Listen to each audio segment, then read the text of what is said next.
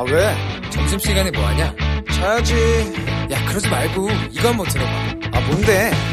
지금 당장 라디오를 켜봐 나른한 오후 깨울 시사 토크쇼 모두가 즐길 수 있고 함께하는 시간 유쾌하고도 신나는 시사 토크쇼 오태훈의 시사본부.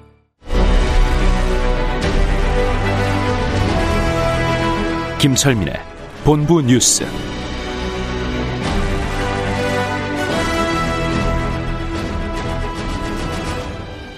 네, KBS 제1라디오 오태훈의 시사본부 2부 시작합니다. 이 시각 중요한 뉴스를 분석해드립니다. 본부 뉴스.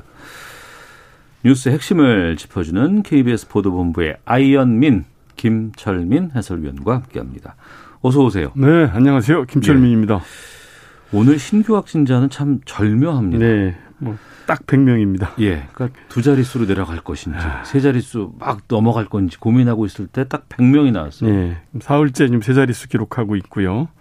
그뭐 일상 공간에서 소규모 집단 발병이 이제 계속 발견이 되고 있는 이런 상황입니다. 그래서 네. 지금 이제 사회적 거리두기가 전국적으로는 1단계고 천안, 아산 그리고 강원도 원주만 지금 1.5단계가 적용이 되고 있는데 네. 이 사회적 거리두기와 관련돼서 오늘 방역 당국에서 이제 어, 입장 발표가 있었습니다. 그래서 현재는 수도권에서 하루 평균 70명 정도 확진자가 나오고 있는데 이게 100명이 넘어가면 1.5단계가 되거든요. 예. 그래서 지금 같은 이제 신규 확산 추이가 아, 당분간 좀더한 2주 정도 계속되면 그러면 그때는 이제 1.5단계로 격상 조치가 될 수 있다. 음. 이렇게 그래서 그런 그 위험한 상황이기 때문에 좀 방역 수칙 잘 지켜달라 이렇게 또 오늘도 당부를 했습니다. 네. 어제 밤부터인가 갑자기 막 백신이 나온다더라. 예, 뭐이 예. 뉴스가 막 돌고 있어요 지금. 예, 예. 미국- 보니까 이게. 미국 제약회사 화이자하고 예. 독일의 바이오엔텍, 바이오엔텍이라는 회사가 지금 그 코로나 백신 임상 3상을 지금 이제 시험을 하고 있거든요. 예. 그래서 그 미국을 포함해서 다섯 개 나라에서 4만 3천 명을 대상으로 지금 임상 3상 시험을 하고 있는데 예. 아, 지금 이 임상 참가 대, 어, 대상자들을 두 부류로 나눠서 예, 예. 실제 코로나 19를 백신, 19그 백신을 투여하는 그 참가군하고 가짜 약, 플라시보라고 그러죠. 가짜 약을 투여하는 이제 두 개군으로 나눠서 지금 실험을 하고 있는데 네. 그 실험 꼭 해야 되는 거잖아요. 그렇죠. 예, 이게 예. 이제 장기적으로 인체에 대한 어. 안전성, 그다음에 유효성 이런 걸 입증하는 실험이기 때문에 꼭 해야 되는 이제 임상 과정인데 그 4만 3천 명 가운데 현재까지 94명 확진자가 발생을 했다고 그럽니다. 네. 근데 이제 94명 가운데 이 가짜 약을 맞은 사람들한테서 확진자가 90% 이상 나왔고 음. 이 백신을 맞은 사람들은 음, 확진자의 10% 미만. 그러니까 네. 8명 미만이라는 얘기죠. 음. 그래서 이 백신의 효과가 90% 이상이다. 이런 이제 중간 결과를 그 외부 전문가 패널들이 네. 그 중간 결과를 발표를 했는데 이 통상 백신의 유효성이 50% 이상이면은 유효하다고 보거든요. 근데 90%라고 그러니까 뭐 기사 나오던데. 기존 독감 백신의 두배 어. 이상 효과가 있다는 것이 이제 입증이 된 것이죠. 예. 그래서 이게 중간 결과긴 하지만 어쨌든 전문가들 입장에서 보면 예상을 훨씬 뛰어넘는 효능이기 때문에 굉장히 이제 긴 그 이제 주목을 하고 있고 음. 이제 화이자는 자체적으로 내부적으로 이제 이 자평을 하기를 지금 전 세계가 백신이 가장 필요로 할때 에, 우리가 백신 개발에 중요한 이정표에 도달을 했다. 그래서 지난 100년간의 그 의학적 발전 중에 가장 중대한 발전이라고 생각한다. 이렇게 스스로 자평을 했습니다. 네. 그래서 이제 그 이 안전에 관한 데이터를 다 점검을 해서 이달 셋째 주에 미국 FDA에 긴급 사용 승인을 신청하겠다 이 음. 입장을 밝혔고요. 어 그렇지만 이제 전문가들은 아직 장기간에 걸친 안전성이라든지 유효성이 검증, 검증된 것이 아니기 때문에 네. 너무 이렇게 중간 결과에 대해서 들떠서는 안 된다 이렇게 조심스럽게 경고를 하고 있는데 어쨌든 그 파이자의 이 저 코로나 백신이 기대 이상의 효과가 있었다는 소식이 지금 중간 결과긴 하지만 발표지면 알, 알려지면서 음. 지금 글로벌 증시가 일제히 상승해서 출발을 하고 있습니다. 네. 그러니까 백신 개발에 대한 그런 그 전 세계적인 갈증이 이제 반영이 되는 것이 아니냐 이렇게 좀 해석이 되고 있습니다. 아, 백신만 나온다면 얼마나 좋겠어요. 그렇죠. 아, 그러면 좀 코로나가 상황에서. 좀 진정될 수도 있죠. 근데 예. 또그 전에 보면은 뭐 중국에서 백신 만들었대더라, 뭐 러시아에서도 이미 더 저기 시험했대더라, 뭐 이런 얘기들도 좀 예. 들렸었고. 이거는 이제 임상 시험 참가 인원이 4만 3천 명이나 되고 예. 또그 파이자가 자체적으로 발표한 게 아니고 외부가 전문가들이 중간 어. 결과를 발표한 거기 때문에 어느 정도 좀 공신력은 있는데 예. 이게 뭐 이제 최종 결과를 봐야 되겠죠. 어, 예. 아직까지는 좀 가능성이 있어 보여요. 예, 예, 예. 어, 알겠습니다. 기대해 보겠습니다. 현재까지 나온 실험 중에서는 제일 고무적인 음. 실험이라고 할 수, 결과라고 할 수 있습니다. 네. 예. 의대생의 86%가 미응시한 상태로 의사 국가고시 실기 시험 끝났네요. 오늘 끝납니다. 오늘. 아, 오늘 지난- 끝나요, 예, 이제? 지난 9월 8일부터 이제 의사 국가고시 실기 시험이 이제 두 달 동안 시작이 됐고 이게 이제 어, 전국에서 걸쳐 두 달 동안 이제 시작이 됐고 오늘 끝나고 네. 예정대로라면 내년 1월 7일 8일 날 필기 시험을 거쳐서 합격하면 이제 의사 면허가 발급이 되는 과정인데 네. 전체 응시 대상이 3,170여 명이었는데 지금 실제로 응시한 사람은 446명. 그러니까 전체 14%밖에 안 되고 음. 나머지 2,700여 명이 이제 어, 시험 응시를 거부를 해서 네. 어, 2,700여 명에 대한 의사 면허가 그 일정 대로 발급이 안 되게 되는 이런 상황이 된 거죠. 음. 그래서 이렇게 되면 내년부터 이제 각 대학병원에서는 인턴 의사를 제대로 구하지 못하게 되고 그리고 이제 공공 의료에 필요한 그 공중 보건이 그다음에 군대 그 군의관 이런 확보에 당장 차질이 생길 수가 있기 때문에 지금 의료계에서는 의료 대란이 예상된다. 네. 아직까지라도 재응시 기회를 줘야 된다 이렇게 주장을 하고 있는데 의료계는 예, 그렇죠. 네.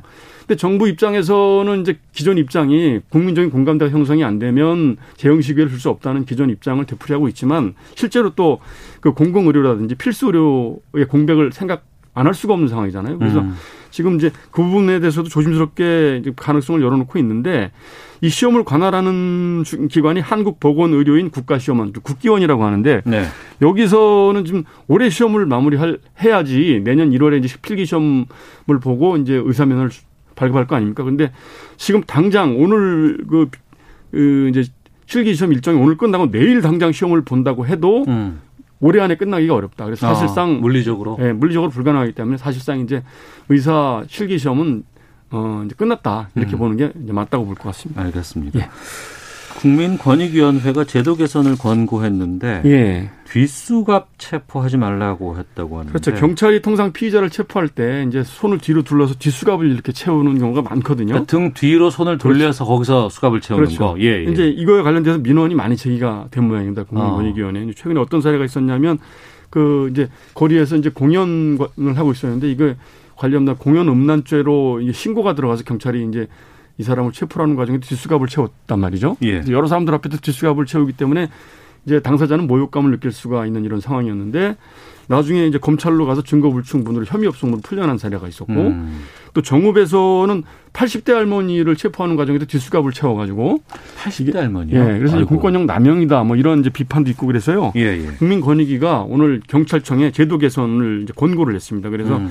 수갑을 채운다든지 해서 신체 자유를 제한할 때는 최소한의 범위에서 하되 네. 단계적인 절차를 만들어라. 예를 음. 들면 뭐, 뭐 이렇게 경고를 한다든지 뭐 이렇게 해서 단계적인 절차를 만들고 그리고 반드시 그 영상 촬영 장비, 그 웨어러블 카메라라고 그러죠. 그런 네네. 영상 촬영 장비를 착용을 해서 이 체포 과정을 영상에 담아라. 이렇게 해서 인권 침해 사례를 좀 최소화할 수 있도록 이렇게 제도 개선을 권고를 했습니다. 음.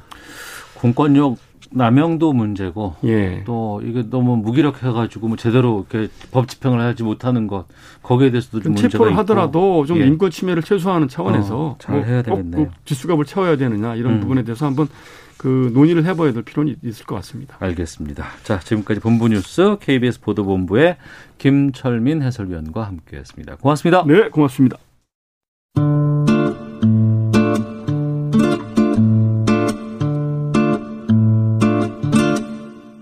오태훈의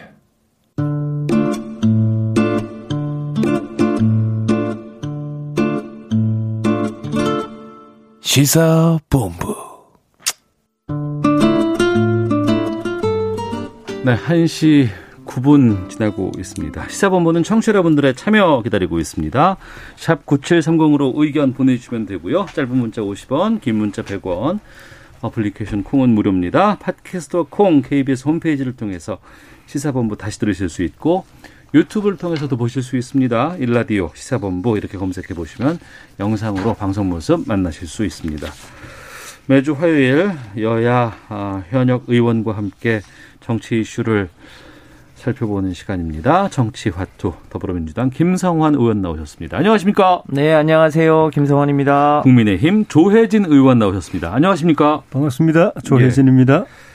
어, 지난 주말 계속 그 뭐 개표 결과라고 해야 되나요? 이거 미국 대선 상황들 많은 분들이 어, 어떻게 된 거야? 뭐 엎치락뒤치락 하는 것도 네. 많이 보고 하셨는데 미국 대선 결과 아무래도 정치인들은 많이 관심 가질 수밖에 없잖아요. 일반 국민도 그렇습니다만 어떻게 자평하고 계시는지 어떻게 보셨는지 좀 여쭤보도록 하겠습니다. 김성환 의원님 먼저 말씀해 주시겠습니까? 네, 아무래도 남북 관계에 미치는 영향이 미국 대통령이 어떤 성향이냐, 어떤 당이냐에 따라서 많이 좌우되니까 국민적 관심이 컸고요. 네. 특히 이제 저 같은 경우는 어, 그린 뉴딜을 당에서 책임을 맡고 있다 보니까 아, 예, 예, 예. 미국의 트럼프 현 대통령하고 바이든 후보가 워낙 그 에너지 정책에 대한 입장이 상반돼 있었잖아요. 음. 그래서 어 바이든 대통령이 되기를 마음속으로 많이 바랬는데 예, 예, 예. 역전이 되니까 좀 한편으로 좀 가슴을 쓸어내렸습니다. 아. 이 지구의 미래를 위해서도 예. 남북의 미래를 위해서도 바이든 대통령이 크게 기여를 하지 않을까 그렇게 어. 예상하고 그 결과에 대해서 저는 개인적으로는 잘 됐다 이렇게 생각을 합니다. 예. 조혜진 의원께서는요? 미국이 전 세계 민주주의의 교과서인데 네, 모델이고 근데 지난번 그 트럼프 대통령이 당선되는 그 과정에서 어, 우리가 보아왔던 민, 미국과 다른 모습, 음. 어, 미국 민주주의가 위협받는 모습을 봤고 네. 어, 트럼프 대통령 임기 4년 동안에 그게 치유가 안 되고 오히려 더 심화되는 그런 이 모습을 봤는데 어, 이번에 바이든 당선인이 당선이 되면서 네. 여전히 그, 그 분열과 갈등, 불신, 어, 그리고 제도의 맹점, 이런 것들이 이 치유되지는 않았지만은, 음. 어, 미국이 민주주의 교과서로서의 존재감, 면모를 회복하기 위한 하나의 시작으로서의 의미가 저는 있다고 생각이 듭니다. 예. 예, 바이든 대통령이 해야 될 일이 많지만은 어. 미국을 다시 위대하게 또는 다시 존경받는 국가로 만들겠다라고 이야기한 그 속에 예. 민주주의의 모범 국가로서의 위상을 다시 회복하겠다라는 어. 의미가 굉장히 중요한 그 의미라고 생각이 들고 기대를 하고 있습니다. 예. 이번에 해리스 부통령 당선자라든가 네. 바이든 당선자 같은 경우에도 그 어, 승리 수락 연설 거기에서 이제 그 부분 말씀 조혜진 의원께서 말씀하셨던 이제 그런 인권이라는 부분이라든가 민주주의라든가 미국의 역사라든가 이런 부분 상당히 좀 강조했던 부분들이 있었어요. 네. 또 한편으로는 이번에 트럼프 대통령도 상당히 많은 표를 확보를 했거든요. 예. 또그 부분에 대해서는 또 경제라는 부분이 상당히 좀 있는 것 같은데 미국이 이렇게 양극단화가 된다는 건 어떻게 보고 계신지도 참 궁금합니다. 그거는 사실 그 오바마 대통령이 당선될 무렵에 약간 그런 느낌이 좀 있었습니다. 어. 최초 흑인 대통령이 됐다는 점에서는 역사가 발전한 부분인데 예. 그런 것들이 그 국민적 통합의 결과로서 됐다기보다도 어. 어, 그 과정에서 오히려 그 불안감을 느끼거나 위기감을 느끼는 계층들이 있었고 예. 예. 그게 오바마 대통령의 임기 동안에 에, 경제 그 침체와 더불어서 어, 본인들의 현실적인 문제로 다가오고 특히 백인 노동자들 계층에서 또 보수 기독교인들 계층에서 현실적인 그 문제로 다가오면서 그 길을 이제 트럼프 대통령이 좀 파고들었는데 거칠게 거칠게 파고들었죠. 통합적으로 파고들은 게 아니고 좀 세련되게 파고들은 게 아니고 그렇게 해서 표를 일정 부분 결집시켜서 당선은 됐지만 그 과정에서 미국은 분열되고 쪼개지고 갈등과 대립이 더 심화되고 어, 그래, 그래서 그 민주주의라는 건 서로 제도가 완벽해서 민주주의가 아니고 서로에 네. 대한 신뢰를 기반으로 한 음. 그 서로에 대한 인정과 존중을 기반으로 한 것이 민주주의인데 그게 무너져서 제도가 뭐 문제가 생겨서가 아니고 예. 우리가 미국을 존중하는 이유는 제도가 완벽해서가 아니라 제도는 오히려 헌- 헌법 제도는 우리가 더 완벽할 수도 있어요. 음. 그런데 거기는 우리가 갖지 못한 공동체 의식 또 존중, 신뢰, 양보 이런 게 있었기 때문에 성숙한 민주주의 국가의 모범이었는데 그게 화르르 무너진 걸 봐- 봤는데 그러니까 이번에 미국의 민낯을 많이 봤다는 얘기들 네. 참 많이 했었어요. 예, 어. 그래서 저는 어, 이번 대선 이후에 새 정부 하- 아래에서 그게 다시 회복되는 미국이 되었으면 하나의 미국으로 다시 회복되는 과정이 민주주의 회복 과정이라고 봅니다. 예, 김성환 의원께서는요. 어, 미국의 이제 역사를 최근 역사를 좀 어, 되돌아볼 필요가 있는데요. 미국이 1980년에 소위 어, 세계적 신자유주의를 영국과 함께 주도를 하거든요. 네. 어, 그때, 어, 뭐랄까요. 상대적으로 경쟁력이 떨어지는 제조업 같은 것은, 어, 아시아나 이런 곳에 주고, 그 금융이나, 어, 핵심적인 우주 항공 분야나, 어, 연구, 연구 R&D, 뭐 음. 이런 부분만을 우리가 쥐고 있으면 된다.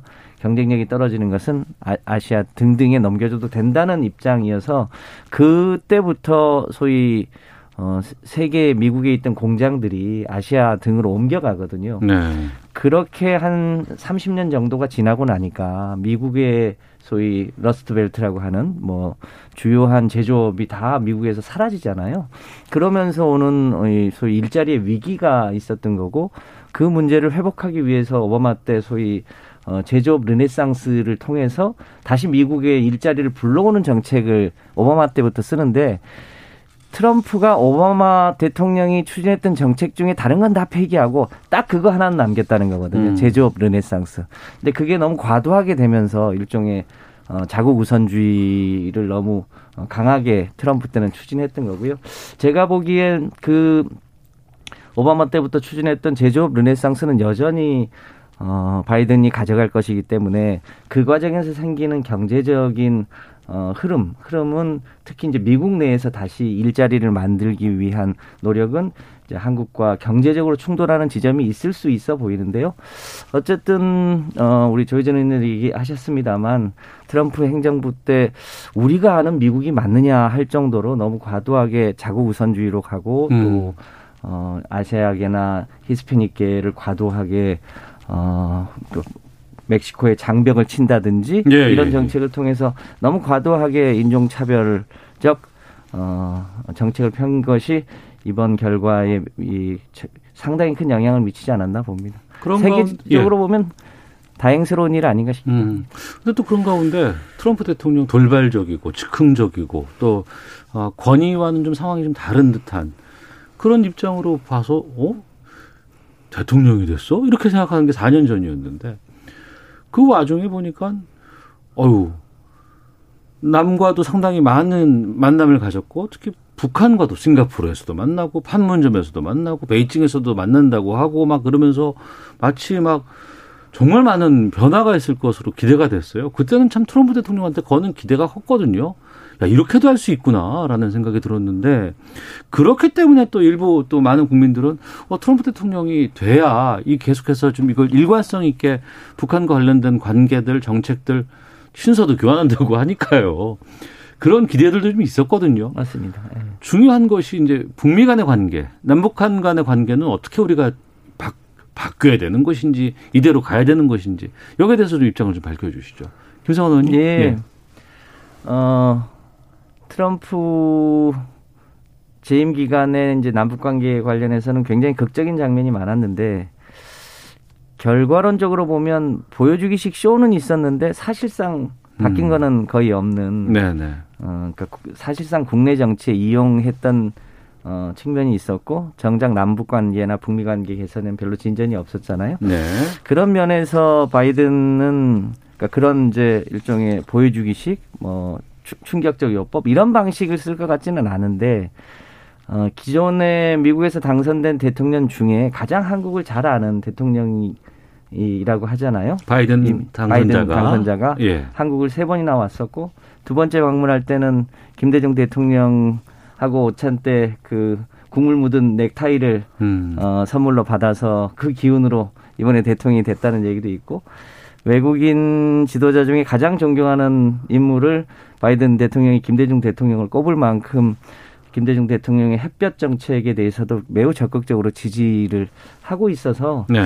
실제로 한국을 어느 누구보다 잘 아는 대통령이기 때문에 음. 즉흥적인 쇼와 같은 방식은 아니지만 어 그렇다고 일종의 무슨 전략적 인내를 통해서 실제로 아무 일도 하지 않는 네. 그런 정책을 펴지는 않을 것 같다. 따라서 어 이제 트럼프식의 보여주기 방식은 아니더라도 우리가 어떻게 하느냐에 따라서 굉장히 어 진전된 에, 남북 관계를 바탕으로 해서 어, 진전된 북미 간의 관계도 어, 우리가 하기에 따라서는 오히려 훨씬 예측 가능하게 할 수 있지 않을까 어. 이런 기대를 가져, 가져봅니다. 조혜진 의원께서는 어떻게 전망하십니까? 트럼프는 그 외교 안보에 대해서 문외한이었거든요. 예.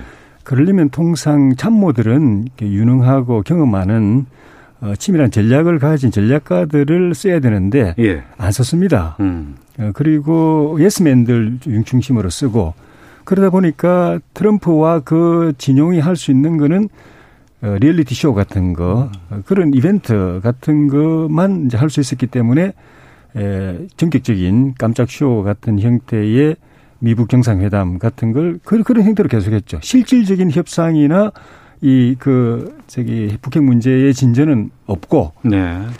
어, 그런데 저는 트럼프가 만약에 재선되면이라고 제가 가정을 했었는데 재선을, 재선이 돼도 실질적인 그 대북 협상은 진전이 별로 없는데 그러면 이벤트성 그 남북, 아, 미북 그 관계도 계속 이어나갈 건가에 대해서 저는 조금 부정적이었어요. 네. 왜냐하면 그 전반기 4년 임기 동안에는 그 재선이 그 제 중요한 목적이기 때문에 인기를 유지하고 성과가 있는 것처럼 계속 보이려고 하면은 자기가 잘할 수 있는 거가 음. 그거밖에 없었긴 했지만 재선이 네. 되고 나면 이제는 물러난 대통령이기 때문에 그게 굳이 그게 매이지 않을 거라는 생각을 해서 어. 남북 관계, 저기 미북 관계는 큰 진전이 없겠다라는 음. 생각을 했는데 바이든은 어 원치 그런 그 미북 그 관계, 미북 정책은 이제 지향할 겁니다. 네. 실질적인 협의와 협상을 통해서 문제를 하나씩 하나씩 진일보 시켜 나가는 그런 형태의 미북 관계를 가져갈 거고 기본적으로 그 북한에 대한 그 바이든이나 그 어, 주변에 있는 참모들의 인식은 별로 좋지를 않습니다. 음. 민주당의 전통적인 가치가 민주주의, 인권 그게 확실하기 때문에 예. 그 김대중 대통령을 존중하고 대한민국을 존중하는 이유도 민주주의 인권 차원에서 대단한 성과를 이뤘다고 보기 때문에 산업화를 기반으로 해서 근데 북한은 그 반대거든요. 그래서 부정적인 인식은 있지만은 북핵 문제를 포기하지는 않고 어쨌든 문제 해결을 위해서 노력은 할 텐데 음. 이벤트성이 아니라 실질적인 협상을 통해서 해 나갈 거고 여기에 우리 정부가 발을 보조를 맞추고 북한이 또 호응을 해 오면 네. 성과가 있을 것이고 맨날 지난번에 트럼프 씨 그런 것만 기대하고 있다가는 별로 뭐 보이는 그, 그 진행되는 게 없을 거라고 생각이 듭니다. 우리 정부의 관계도 좀 여쭤볼까 하는데요. 지금 우리가 안 풀리고 있는 건 이제 한미 방위비 분담금 협상이 아직도 지금 1년 뭐째 풀리지 않고 있는 상황이고 또 자국 이제 뭐 무역도 그랬고 우선주의로 계속해서 일관돼 왔었지만 지금 또 동맹이라는 부분에 대해서 또 바이든 쪽은 좀 강조하고 있는 모양새인 것 같아요. 그러면은 바이든 당선자 이후의 상황은 우리와는 좀 지금보다 많이 좋을까요? 아니면은 반대일까요? 네, 그건 뭐 이미 바이든 당선자가 후보 시절에 어, 특히 한미 관계는 이 피로 맺은 동맹이고 또 폭력 집단의 갈챙이처럼 동맹을 대우하지 않겠다. 이게 이제 어, 트럼프 행정부가 한미 동맹 과정으로 그 빗대서 그 굉장히 무리한 이 방위기 분담금 증액 요구를 했던 것에 대한 어, 입장이거든요. 네. 그런 면에서 보면 어, 트럼프 때는 그 방위비를 거의 한 다섯 배, 여섯 배를 올리려고 했던 거잖아요. 음. 제가 보기엔 바이든은 그렇게 무리하게 방위비 증액을 요구하진 않을 거고 또 이게 이 어, 한국 문제뿐 아니라 일본, 독일 등 이 미군이 주둔하고 있는 전체에 걸쳐 있는 문제이기 때문에 제가 보기에는 우리가 어, 예측 가능한 수준으로 방위비 분담금 문제도 해결될 수 있을 것이다라고 생각합니다. 네.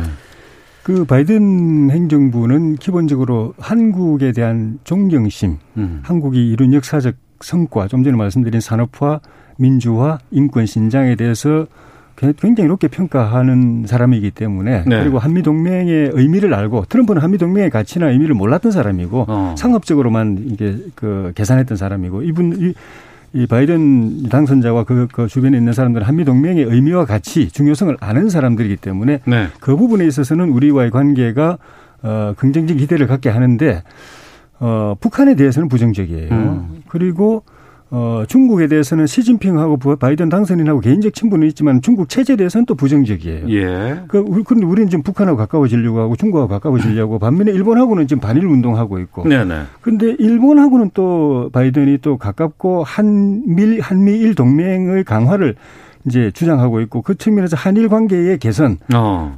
이제 또 계속 요구하고 있는 측면이기 때문에 그래서 좀 전에 그 김성환 의원님 말씀처럼 그 방위비 문단 문제는 트럼프하고 다른 방식으로 해서 빨리 해결이 될 것 같지만 네. 북핵 문제 해결이 없는 차원에서 우리 정부가 계속 문재인 대통령이 강조해온 종전선 이런 거는 북, 그 미국이 뭐 스- 그렇게 서둘러서 협조할 것 같지는 않고 음. 그리고 우리와 북한과의 관계, 우리와 중국과의 관계, 우리와 일본과의 관계에 있어서는 그 새 정부가 약간 결이 다른 입장을 취할 것이기 때문에 우리가 그 부분에서는 그, 그 새로운 입장 조율이 네네. 지금 문재인 정부로서는 중요한 과제일 것 같아요. 음. 예. 그 고민이 되는 게 이제 지금 정부 같은 경우가 이제 1년 한 6개월 정도 남아 있는 상황인데 지금 또 바이든 새 정부가 출범하는 시점까지는 좀 시간이 필요하고 또 거기에 청문회도 해야 되고 또 이제 인사도 내야 되고 하다 보면은 어 더 이상 지금 이 상황에서 미국의 교책이고 또 우리는 이제 자녀 임기가 남은 상황에서 변화를 추구하기가 쉽지 않을까 쉽- 쉽지 않을 것 같다라는 우려도 좀 나오고 있거든요. 어떻게 보시는지요? 네, 아무래도 그 지금 이제 당선인 신분에서 정식 대통령이 되는 데까지는 또 인수위 과정도 있고 내년 1월 20일까지 또 어, 기다려야 되는 상황도 있어서 어, 시간이 많이 남아 있는 건 아닙니다만 어, 그- 그 강경화 장관도 지금 미국에 갔고 조만간 이인영 통일부 장관도 미국에 갈 예정이고 또 박지원 어, 국정원장은 또 김대중 대통령하고의 관계 때문에 상당한 또 어, 미국하고의 신뢰 관계가 있어서 예. 저희가 어떻게 노력하느냐에 따라서 아, 우려하기 따릅니다. 예, 달려 있는 어. 문제다라고 보여집니다. 예. 그 모두에도 말씀드렸습니다만 바이든이 누구보다도 한국 사정을 잘 알고 또 어, 이제 북한하고의 관계에서는 김대중 대통령의 햇볕 정책을 미국 상원 의원 중에 가장 강력하게 지지했던 음. 어, 분이셨거든요. 그러니까 그 북, 북핵을 막아야 된다고 하는 김, 근본적인 취지에 대해서는 입장이 같지만 어, 그 문제를 어떤 방식으로 해결할 것인가에 대해서는 한국의 상황을 잘 알고 어, 계시다고 저희가 듣고 있어서 어, 뭐 당장 미국의 외교의 우선순위에서 한국이 우위에 있는 건 아니지만 네. 그거 역시 우리가 하기에 따라서 어, 외교의 우선순위를 끌어올려서 음. 어, 이 남북 관계가 먼저 개선이 되는 것을 전제해서 어, 북미 관계 해결에도 상당한 진전이 있을 수 있다. 아직 시간이 시간이 이, 이 뭐랄까 우리의 적이 되진 않을 거다. 우리에게 시간은 있다 이렇게 판단합니다. 그 미국 그 외교안보 진영이 일단 먼저 세팅이 돼야죠. 예, 예. 갖추어지고 어. 그 다음에 정책 노선이 정리가 되고 기조가 이제 잡히고 이제 한미 관계 또 그 북미 관계 또 미중 관계 또 한미일 관계 이거에 대한 기본적인 골격이 잡히고 나서 이제 우리 정부와 이제 조율 입장 조율하고 개별적인 정책에 대해서 이제 협의를 시작하게 될 텐데 좀 전에 김성원 의원님 말씀처럼 그때 되면 상당히 시간이 지나고 음. 문재인 정부 임기는 그다지 많이 남지 않고 문재인 미국 입장에서도 문재인 정부 다음 정부를 벌써 이제 여야가 이제 차기 후보들이 이제 나오는 시점이기 때문에 다음 정부를 관찰하면서 어 그 이게 정책을 어떻게 조율해 갈 것인지 관심 가지는 타이밍에 들어가기 때문에 네. 어 뭐 큰 이벤트나 어떤 정책적인 정책적으로 중요한 의미가 있는 뭘 기대하기는 쉽지가 않을 것 같고 음. 좀 전에 말씀드린 것처럼 어쨌든 바이든 정부는 트럼프 정부하고 미국과의 관계, 아니 그 북한과의 관계, 중국과의 관계, 일본과의 관계 뭐 전반적으로 어그 클릭이 다르기 때문에 네. 그 부분을 맞춰가는 여야와 여야 또 차기 주자들이 맞춰가는 시간으로 그 운영이 되지 않을까 생각이 듭니다. 알겠습니다. 정치와투 더불어민주당의 김성환 의원, 국민의힘 조혜진 의원과 함께 말씀 나누고 있는데요. 국내 정치에도 중요한 이슈들이 많이 있습니다. 이것은 헤드라인 뉴스 듣고 교통정보 기상청 확인하고 돌아와서 두 분과 계속해서 말씀 이어가도록 하겠습니다.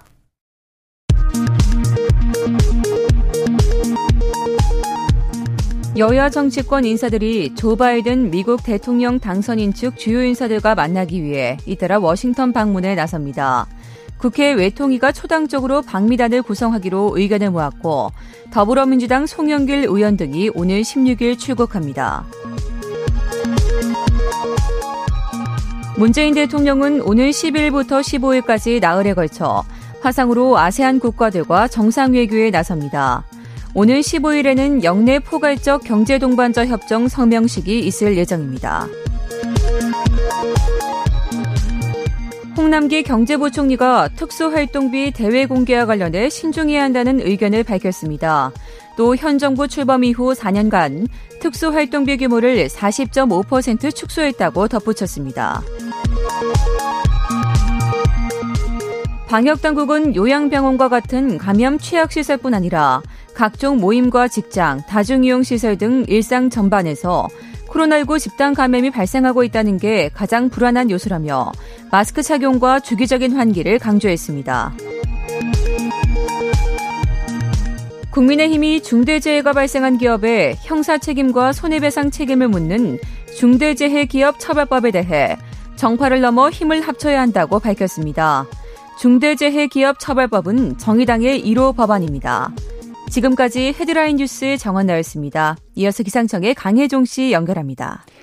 네, 먼저 미세먼지 정보입니다. 현재 서울은 시간 평균 9마이크로그램을 나타내고 있고요. 충남 11마이크로그램, 전북과 대구 7마이크로그램 등 10마이크로그램 내외를 나타내고 있습니다. 미세먼지 농도 좋음 단계로 대기가 무척 청정합니다. 이렇게 맑은 공기까지 더해져 하늘도 투명하리만치 맑습니다. 오늘과 내일 고기압권 내에서 전국이 티 없이 맑겠습니다. 이 때문에 대기가 매우 건조합니다. 현재 영동과 영남 해안, 일부 경상 내륙에는 건조 특보가 발효 중입니다. 화재 예방에 유의하셔야겠고요. 일교차도 15도 안팎으로 크게 나니까 건강 관리에도 유의하셔야겠습니다.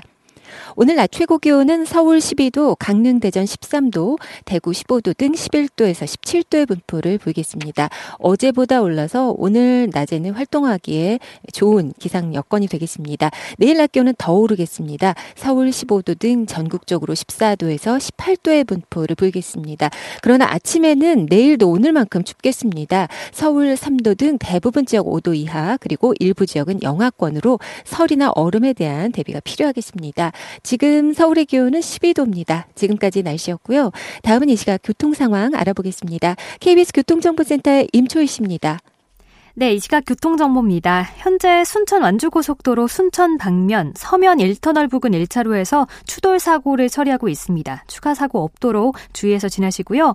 작업 구간도 있습니다. 통영대전 고속도로는 통영 쪽, 파남에서 산내 분기점 쪽 2km 구간에서 작업 여파 받고 있고요. 호남고속도로는 천안 방향 삼내 부근 2, 3차로에서 작업 중이라 부근이 혼잡합니다. 반대 순천 방면은 금산사 부근에서 작업 여파 받고 있습니다. 서울 시내는 올림픽대로 공항 쪽으로 영동대교 부근과 행주대교 부근에서 각각 작업이 진행되면서 잠실대교부터 영동대교, 방화대교에서 행주대교 쪽으로 정체고요. 동부간선도로 성수대교 방면은요. 상계교부터 녹천교까지와 원릉 분기점에서 작업을 하고 있는 중랑교 부근 지나기가 어렵습니다. KBS 교통정보센터에서 임초였습니다.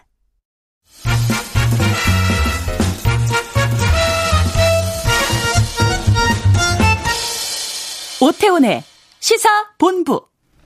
네, 정치와 투어 다시 돌아왔습니다. 공수처장 후보 추천이 마무리가 됐습니다.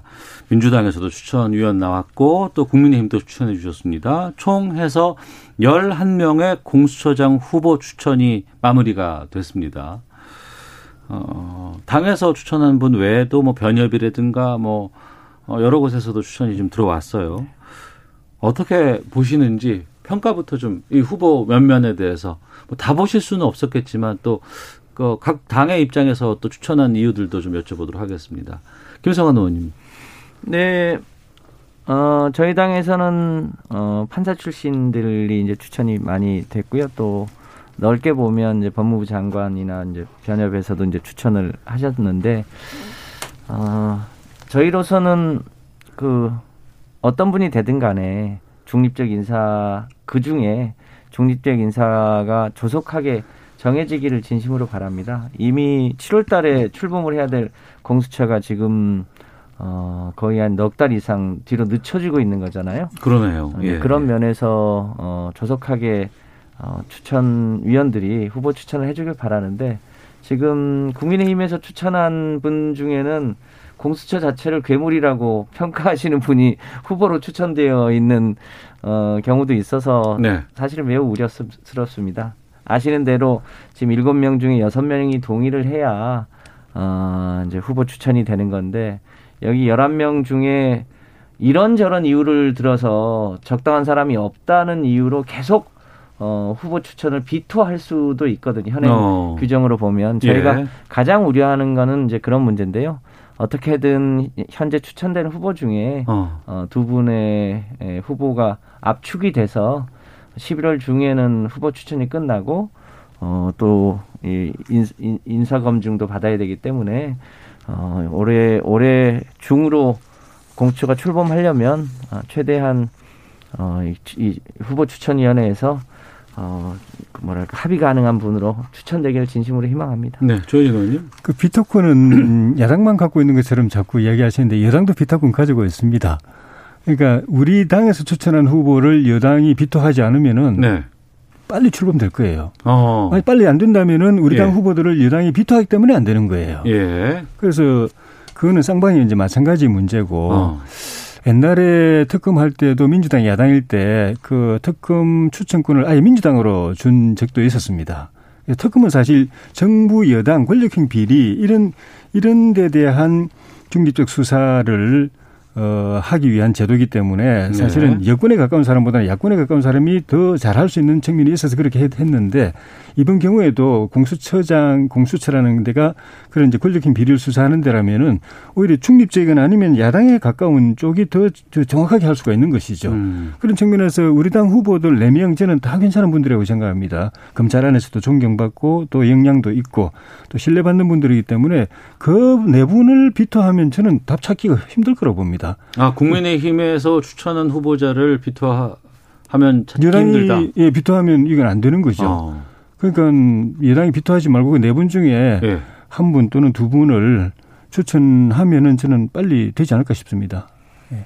저는 뭐 그 닫혀 있는 문제라고는 생각하지 않습니다. 예, 예, 예. 그러니까 지금 야당이 추천한 분을 두 분을 모두 추천하라고 하는 것은 그야말로 하지 말라는 얘기에 가깝고 음. 어, 야당이 추천한 후보와 그리고 여당이 추천한 후보 내지는 어, 변협이나 다른 데서 추천한 후보가 될 수도 있다라고 네. 보여집니다. 중요한 것은 하려고 하느냐가 중요한데 음. 되지 않는 조건을 붙여놓고 예컨대 말씀하신 대로 야당이 추천한 두 사람이 반드시 들어가야 된다. 그렇지 않으면 안 된다라고 해버리면 이건 사실상 하지 말자는 얘기가 될 수도 있거든요. 네. 그러니까 그런 점을 감안해서 어그 추천위원들의 좀 현명한 선택이 있어야 되고 그것도 이제는 시간이 많이 남아 있지 않다. 음. 국민들이 더 이상 기다려주기에는 인내의 한계까지 와 있다 싶어서 좀 합리적인 선택이 되기를 희망합니다. 알겠습니다. 11명의 후보자 추천까지는 이제 마무리가 된 것이고 이 안에서 두 명의 후보로 압축을 이제 해야 되는 것이 지금 상황입니다. 이제는 이제 마무리가 된 단계고 네. 아마 또 회의를 걸치면서 여러 가지 얘기들이 나오겠죠. 네. 그때 좀 본격적으로 좀 그에 대해서 좀 공방도 좀 있을 것 같습니다. 아, 그때 가서 또 두 분과 함께 말씀 나누겠고요. 시간은 많이 없습니다만 또 이제 본격적으로 여의도는 내년 4월 향해서 다들 바- 발 빠르게 가고 있는 것으로 보입니다. 어, D-150 이렇게 벌써 좀 나오고 있는 상황인데요. 어떤 상황인지 좀 여쭤보도록 하겠습니다. 이번엔 조희진 의원께서 먼저 말씀해 주시죠. 어, 저희는 경선준비위원회를 출범시켰고 네. 또 선거기획단을 조만간에 이제 출범할 예정이고 어, 경선 룰을 마련하고 있는 중이고요. 네. 어, 경선 룰에는 경선 방식 또 이제 어, 흔히 말하는 이제 그, 그 저기 트로트 어, 미스터 트롯처럼 방식, 한다고 예, 예, 뭐 예. 그렇게 다 여러 예, 예. 단계를 거쳐 가지고 이제 압축시켜 나가는 예. 그런 방법을 포함해서 경선 방법도 지금 연구하고 있고 경선 룰은 일반 시민들의 참여 비중을 높이는 방향은 대충 공감대가 돼 있는데 몇 퍼센트를 할 거냐 네. 그게 이제 그 정해야 될 과제고 음. 어, 그러면서 동시에 이제 후보들을 이제 그 차천 타천 후보들이 나오고 있고 또 당 차원에서 후보들을 또 발굴하기도 하고 또 격려하기도 하고 하는 거 더불어서 어 범야권 전체의 후표를 하나로 어 통합시켜내기 위해서 어, 통합 경선 그게 뭐 어, 그, 그 개별 후보들의 입당이, 입당 형태가 될는지 아니면 뭐 합당 형태가 될는지 아니면 어. 당은 별개로 예, 하되 예. 어, 경선을 같이 하는 그런 통합 경선 형태로 갈는지 하여튼 그 전체 그 범야권 후보를 하나로 모으는 작업 그것도 논의를 같이 진행하고 있습니다. 음.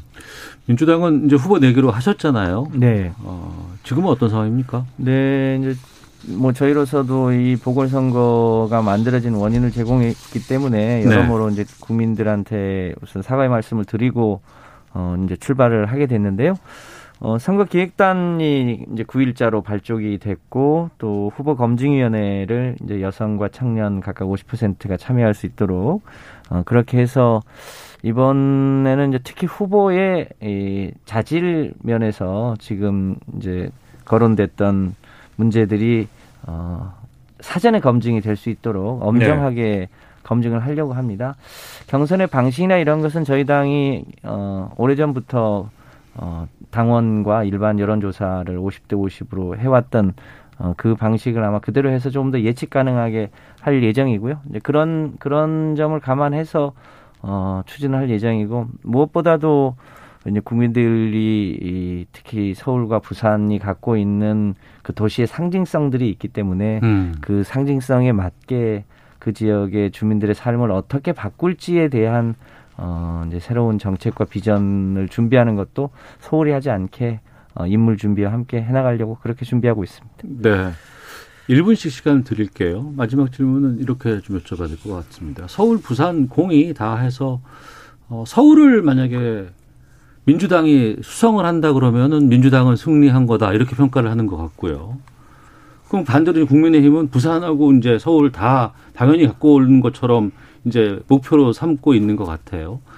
그게 맞는 것인지 그리고 또 이번 선거의 가장 큰 쟁점은 뭐라고 보시는지 1분씩 시간 드리도록 하겠습니다. 조혜진 의원께서 먼저 말씀해 주시죠. 어, 저희는 부산을 지난번에 뺏겼지만은 네. 어, 그걸 다시 회복하는 걸 이긴 거라고 생각하지 않고 음. 부산을 되찾는 거는 기본이고 네. 어, 서울에서 이겨야 이긴 것이라고 생각하고 서울에서 지면 저는 진 거라고 생각합니다. 음. 그래서 어, 서울의 승리를 위해서 모든 걸 다 결집을 할 거고 네. 어, 이제 그, 그 여러분들의 이야기들 들어보면은 그 이번 선거 때는 어, 정권 견제 심리가 조금 작용을 할 것 같아요. 지난번 네 번의 선거에서 계속 국민들이 민주당에만 표를 몰아줬고 네네. 결정적으로는 지난 총선 때그 음. 압도적 국회 의석을 몰아줬는데 그 일방 통행식의 국회 운영이 되면서 네. 어, 여러 가지 정책적인 문제가 걸러지지 않고 부작용을 낳고 있는 것에 대해서 네. 이제는 견제 세력이 필요하다는 심리가 있는 것 같고 알겠습니다. 사실은 지난 총선 때 지난 그 문재인 정부의 공과에 대해서 심판을 했어야 되는데 그게 유보가 된 심이거든요. 알겠습니다. 그 심판이 다시 이루어지지 않겠는가 이번 선거를 통해서 예. 그런 생각이 듭니다. 김성환 의원님. 예. 아무래도 이번 선거는 이제 보궐선거의 책임이 저희 당에게 있기 때문에 저희 당에 대한 책임론이 한편으로는 있을 것 같고요. 그럼에도 불구하고 어 지금 국민의 힘이 일- 정당의 여론조사를 보면 일종의 비호감도가 매우 높은 정당이어서 음. 그 정당은 과연 믿을만 하냐 네. 이런 게 충돌을 할 거라고 보여지고요. 저희 입장에서 어 제가 부산시당 위원장도 만나봤습니다만 어 저희 당은 이제 결과적으로 유권자들이 선택을 하실 텐데 어 서울뿐 아니라 부산에서도 저희가 여러 가지 정성과 노력을 다해서 부산도 저희가 열심히 하면 충분히 승산이 있다고 저희는 생각을 하고 있습니다. 그래서 어. 저희도 서울과 부산 두 군데에서 모두 승리할 수 있는 전략과 인물들을 어, 공천하고 국민들에게 비전을 제시해서 그 저희의 잘못을 만회하려고 어, 하- 하고 그렇게 될 수 있을 거라고 생각합니다. 알겠습니다. D-150이라고 하니까 앞으로 150일 동안 정말 치열한 이 본격적인 선거 아, 시즌이 오지 않을까 싶네요. 자, 지금까지 정치바투 두 분과 함께 했습니다. 두 분 말씀 고맙습니다. 고맙습니다. 감사합니다.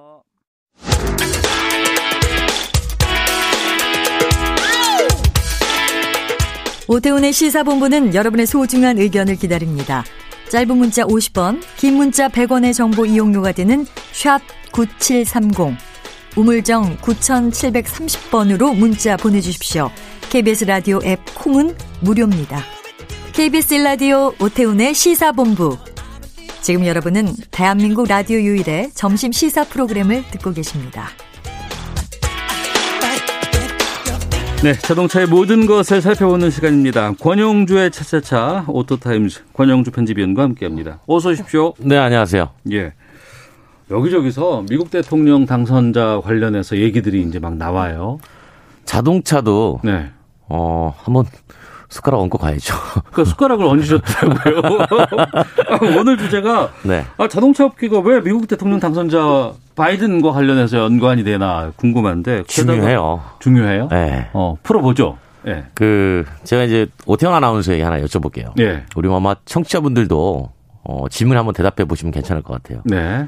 친환경차를 구매할 때 전기차 살 때 보조금을 주잖아요. 네네. 국가에서. 예. 그거 왜 줄까? 음. 를 한번 명분을 한번 생각해 보시면 뭐라고 예. 생각하세요? 우선은 이제 환경에 중요한 것이고 네. 하지만 또 그렇다고 해서 전기차가 많은 것도 아니고 네. 비싸고 음. 그러니까 굳이 내가 왜 내가, 내가 내 돈 들여가면 전기차를 사야 돼라는 것 때문에 보조금을 좀 줘야 되지 않을까요? 그러니까 가장 중요한 목적은 어. 어, 전기차를 운행함으로써 예. 어, 당신이 내연기관차를 운행하면서 내뿜고 다니는 배출가스를 감축하니 그렇죠. 그만큼 환경에 기여합니다라는 차원에서 주는 거잖아요. 그게 보면 지구에 도움이 되니까 이렇게 그렇죠. 가죠. 그러니까 예. 우리나라 같은 경우는 국산과 수입산을 가리지 않고 네. 동일한 잣대로 보조금을 줍니다. 네. 근데 제가 이 얘기를 꺼낸 이유는 음. 그 미국도 보조금을 지금 줘요. 아, 예. 예, 그런데 바이든 대통령 당선자의 대통령 공약집을 보면 예. 어, 친환경차 보조금을 더 늘리겠다. 어. 아, 반가운 소식이죠. 예, 예. 그런데 예. 미국산에만 주겠다라고 돼 있어요.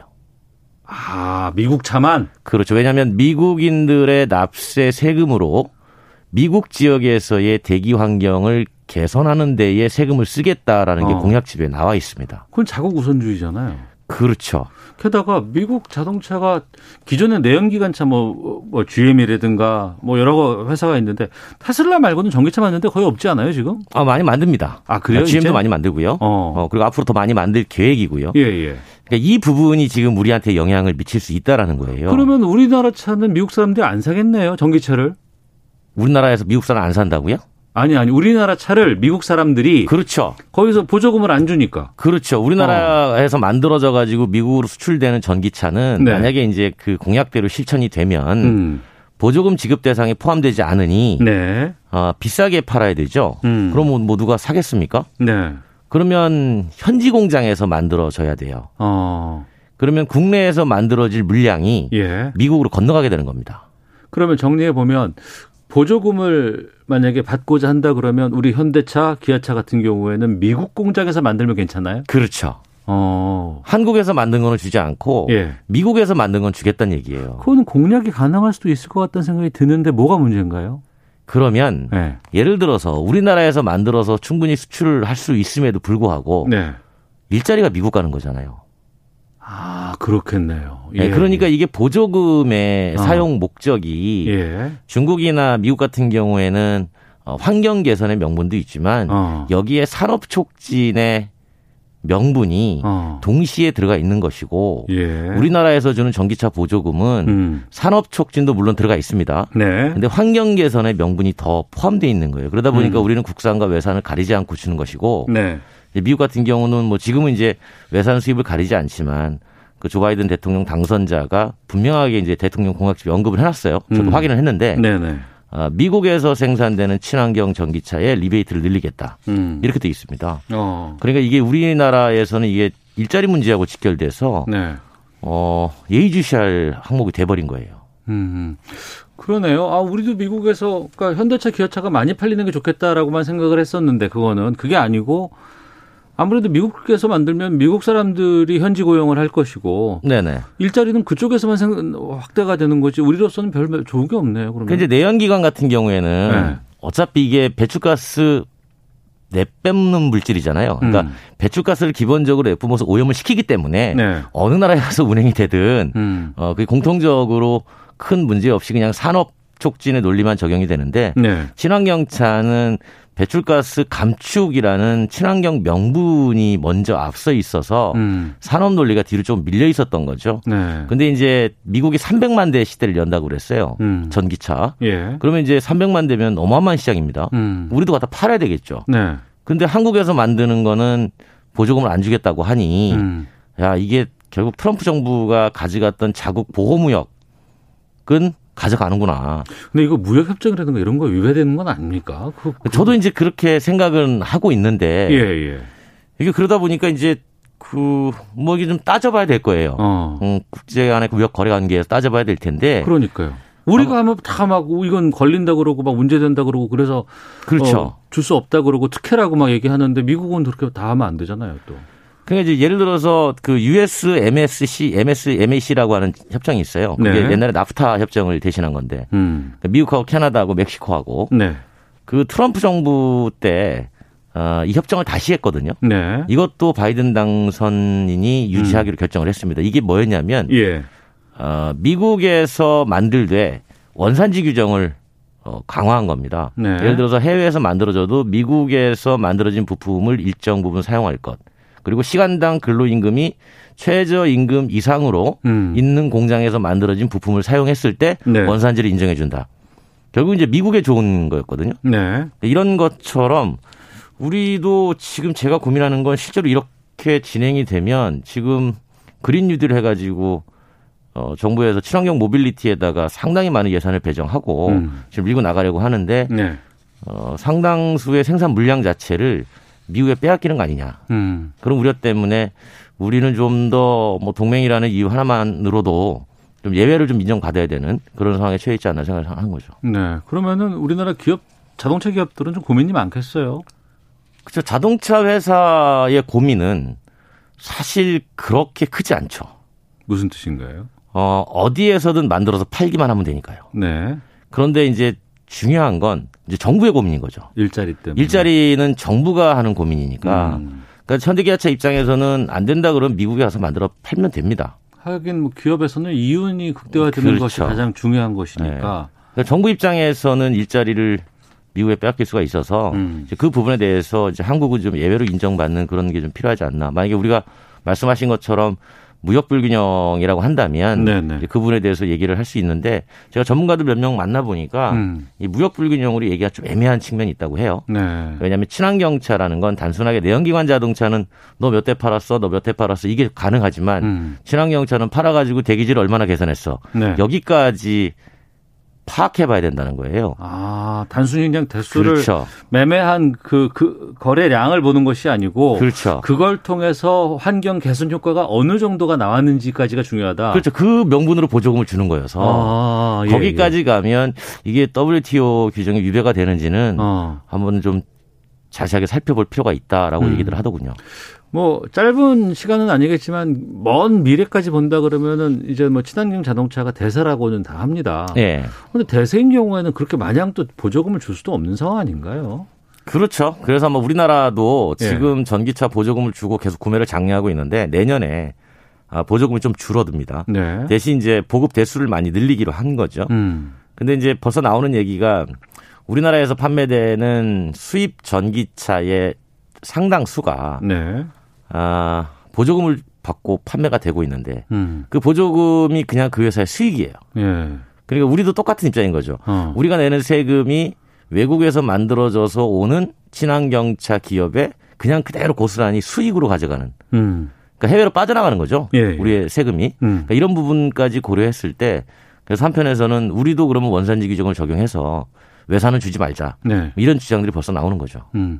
그러면 이렇게 생각을 한번 해볼게요. 지금 그 자동차는 다양한 엄청나게 많은 부품들이 조여 모여서 조립을 해서 완성차를 만드는 거 아니겠습니까? 네네. 그 제품을 파는데 특히나 전기차는 좀 메커니즘이 다른 게 배터리의 비중이 핵심이죠. 상당히 높고 30%가 넘죠. 그리고 이 배터리는 우리나라가 상당히 강점을 두고 있는 것도 사실이잖아요. 맞죠. 그러면 이 배터리라는 측면으로 간다 그러면 완성차라고만 보지 않고 그걸 공략하는 건 어떻게 생각하세요? 충분히 가능하죠. 어. 근데 이제 그것 때문에 사실 우리가 중국에서 불이익 받은 것도 있었죠.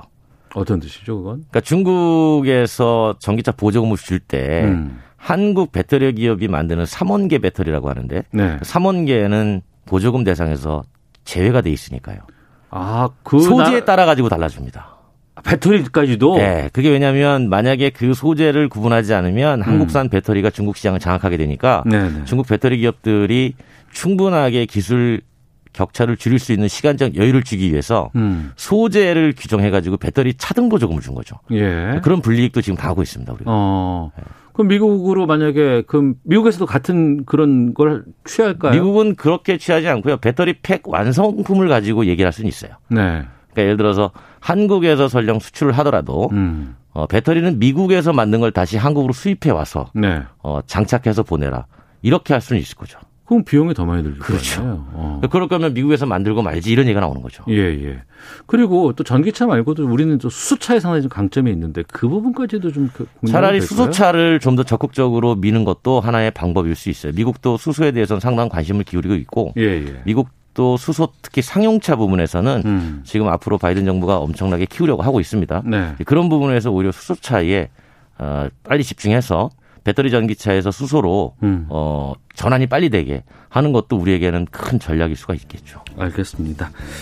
자, 권영주의 차차차 오토타임즈 권영주 편집위원과 함께했습니다. 고맙습니다. 감사합니다. 예.